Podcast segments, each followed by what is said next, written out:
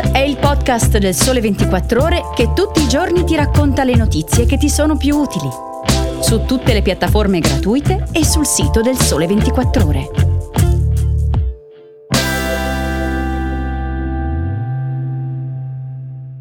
Ciao a tutti, oggi è martedì 27 giugno, io sono Alessia Tripodi e questa settimana insieme ad altri colleghi sarò la conduttrice di Start, Partiamo oggi parlando di lavoro per i giovani, di agevolazioni per i mutui e di ambiente.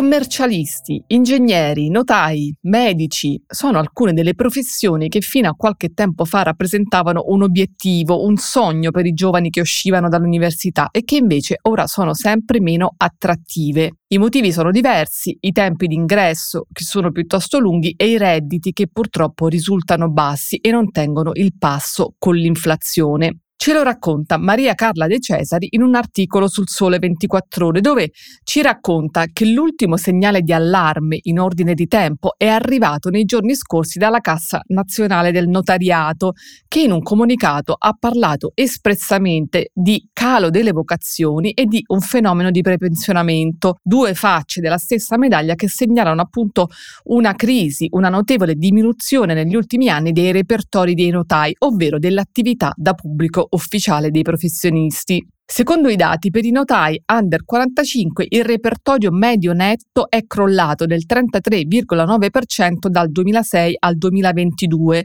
mentre gli under 35 nel primo anno di attività hanno un repertorio che non supera i 20.000 euro. A risentire di questo calo sono soprattutto gli studi notarili del Sud. Stando così le cose, si dovrebbe concludere, spiega la collega De Cesari, che probabilmente le riforme degli ultimi anni che hanno interessato il settore con la liberalizzazione delle forme pubblicitarie e l'abolizione delle tariffe non hanno raggiunto gli obiettivi previsti.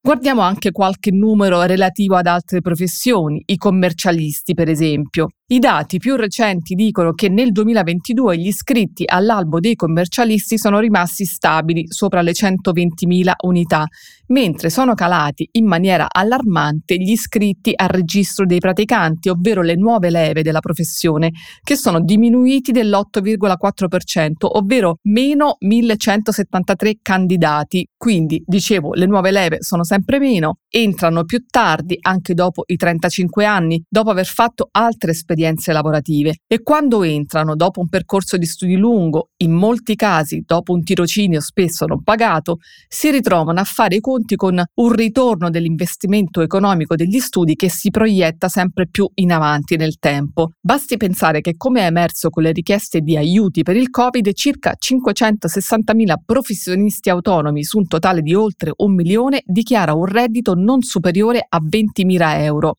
Com'è possibile sovvertire questa situazione che rappresenta un freno per il futuro dei giovani? Con questo articolo il Sole 24 ore apre un dibattito sul tema, quindi continuate a seguirci. Parliamo ancora di giovani perché ci sono buone notizie in arrivo per gli under 36 che vogliono comprare una casa. Per chi ha un ISE, un indicatore del reddito non superiore ai 40.000 euro, la garanzia statale dell'80% sulla quota capitale del mutuo che era in scadenza al 30 giugno è stata prorogata al 30 settembre. Come ci racconta Vitaliano D'Angerio in un articolo su 24 più che è la sezione del sito riservata agli abbonati, lo slittamento di tre mesi di questa agevolazione è contenuto in una norma del decreto sugli enti pubblici, introdotta durante l'esame alla Camera e ora all'esame della Commissione Affari Costituzionali del Senato. Vediamo insieme allora nel dettaglio chi può accedere a questa agevolazione, al fondo mutuo prima casa a tasso agevolato, che appunto è agevolato perché lo Stato garantisce gran parte del rimborso. Le categorie che hanno diritto in via prioritaria sono le giovani coppie, ovvero con almeno uno dei due componenti che non deve aver superato i 35 anni, sposate o conviventi da almeno due anni, le famiglie con un solo genitore e figli minori conviventi,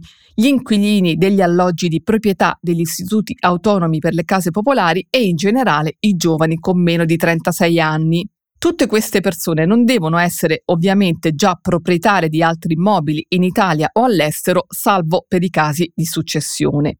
Al momento le garanzie sono di due tipi, quella dell'80% sulla quota capitale che ha avuto finora più successo, infatti in appena due anni e mezzo ci sono state 81.000 richieste. Per avere questa garanzia l'ISE deve essere inferiore ai 40.000 euro, come accennavo all'inizio, e il mutuo concesso deve essere superiore all'80% rispetto al prezzo d'acquisto dell'immobile, comprensivo degli oneri accessori. Per accedere invece al secondo tipo di garanzia del 50%, l'ammontare del mutuo non deve essere superiore a 250.000 euro. Di queste garanzie si occupa la Consap, che è la concessionaria per servizi assicurativi pubblici. Sul sito www.consap.it trovate i moduli e tutte le spiegazioni per accedere alle agevolazioni.